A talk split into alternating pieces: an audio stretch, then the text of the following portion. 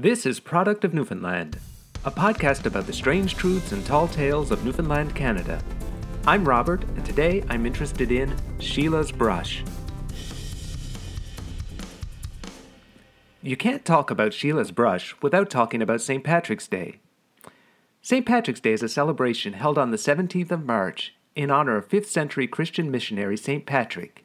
He's the patron saint of Ireland. Not surprisingly, then, St. Patrick's Day is kind of a big deal in Newfoundland. It's a time for not only honoring Patrick, but celebrating the island's strong Irish heritage. There's music, parties, and general good time. Somewhere in the partying, though, the talk is bound to turn to the weather. That often happens in Newfoundland, but at St. Patrick's Day, there's an especially good reason Sheila's brush.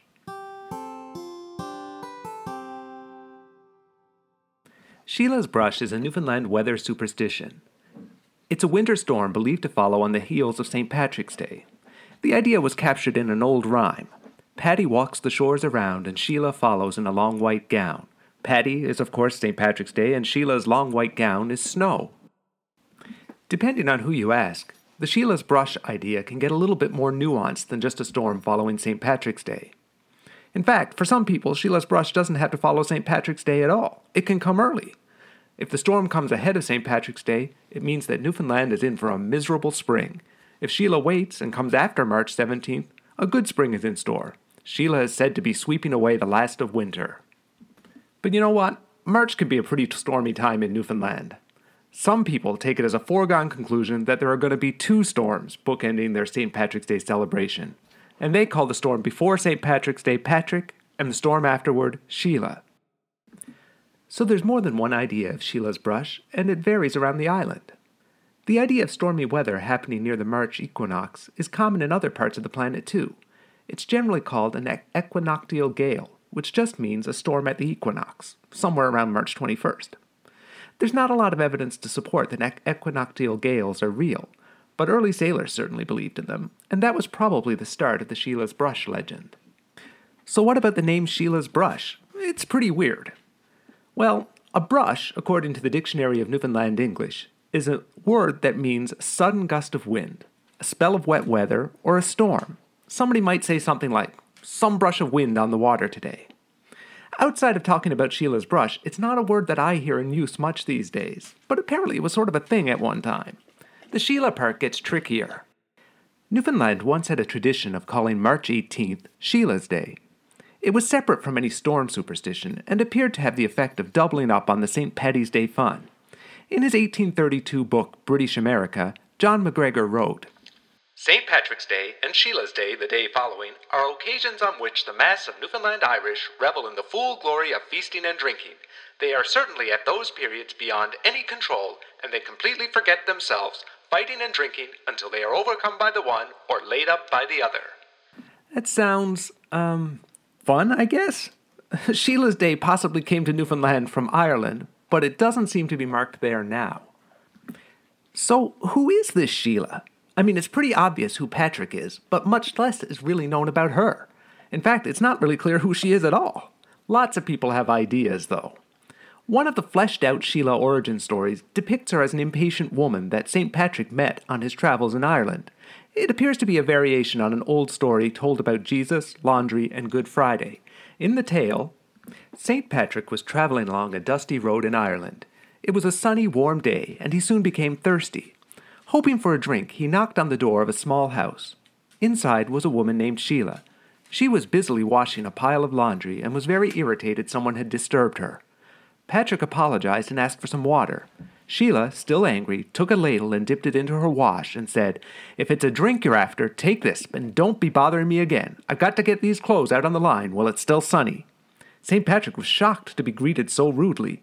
He looked at Sheila and said, You'll not dry your clothes in the sun today, ma'am. He tossed the dirty water she'd given him into the air, and soon after a storm came up. Sheila was punished for her poor behavior. Her clothes weren't going to dry. Another funny but less developed story I've come across cast Sheila as Patrick's girlfriend. And Sheila's brush is a storm to keep her from following him whenever he goes out doing, well, doing whatever he didn't want his girlfriend to know about, I guess. It's a sort of Sheila's brush off. In both of these stories, there seems to be an adversarial relationship between Patrick and Sheila. but not all of the Sheila origin stories have them fighting. Sometimes their relationship appears sort of good. Some people say that Sheila is Patrick's wife, and the, the storm is symbolic of her cleaning up after the St. Patrick's Day celebrations. Others say that she was cleaning up after his wake, and for that reason the storm could come up to three days after St. Patrick's Day. Now that I think about it, I don't know that Patrick being dead counts as he and Sheila having a good relationship. I mean, I guess it was good enough that she bothered to attend his wake. In any case, speaking of Patrick being dead, there are other origin stories that cut him out completely. While I was browsing in the Memorial University digital archives, I read another, more local origin story. It was collected in Avondale and suggested that Sheila was the name of a woman who got lost in a storm on March 18th. While she was wandering in the snow, unable to find any shelter, she died. Her body was recovered the next day. On the anniversary of her death, there was another storm, and the people said, That's Sheila coming back. Thereafter, I suppose storms on March 18th were attributed to her. So there's more than one Sheila origin story, and to me, that suggests there's probably been some telling and retelling of tales over the years, and maybe some reverse engineering too. People have, I, I think, tried to extrapolate from their beliefs a story that explains them. There probably isn't a single definitive story connecting St. Patrick, Sheila, and snowstorms. The most likely origin, I think, and this really is just my conjecture here, is, is that there's not really a story at all. As I said earlier, equinoctial gales were a widespread belief among mariners, and I think in Newfoundland, the spring equinoctial gale, or brush, rather than being named for the equinox, got named for Sheila, simply because it fell close to Sheila's day. If we continue to celebrate Sheila's day, the term Sheila's brush might not seem like an unusual name at all. It would be pretty much like if we expected a storm around Valentine's Day, saying, oh, here's the Valentine's storm. Regardless of the murky origin, Sheila and her storm have a reasonably long history of being part of the conversation in Newfoundland. There are references to boats not setting sail until after Sheila's brush was over, and to be clear about that, they weren't waiting for the storm to die down. They had decided well ahead of March 17th that a storm was going to happen and they ought to wait till it was done. In his 1866 book, Newfoundland and its Missionaries in Two Parts, William Wilson wrote that Small schooners sailed about the 21st of March. They sailed this late to avoid the equinoctial gales, or, as the sailing was, we wait until after St. Patrick's brush. Sailing aside, Sheila's ability to interrupt work led the storm to be thought of as a bit of a holiday, at least according to the Evening Telegram back in 1925. They wrote, Amongst the Newfoundland fisherfolk, one of the most eagerly looked forward to holidays of the year is the 18th of March, known as Sheila's Brush. Primarily, the word brush in the dialect of the island means a storm or blizzard, and brush has come to mean a cessation of work. In short, a holiday. Enforced, if you pleased, but nonetheless a holiday. Like I said before, I've never heard the word brush to mean windstorm outside of the context of Sheila's brush, and I've certainly never heard it used to mean a snow day, but that piece was written nearly a century ago. I don't mind it though. I'm thinking of bringing it back. Something like Metro buses off the roads? Time for us all to take a brush now. I don't know. So there really isn't a neat and tidy package as far as Sheila's brush is concerned.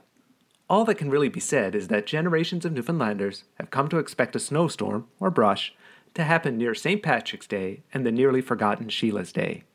That storm has come to be known as Sheila's Brush. Beyond that, there's a lot of conjecture and mystery.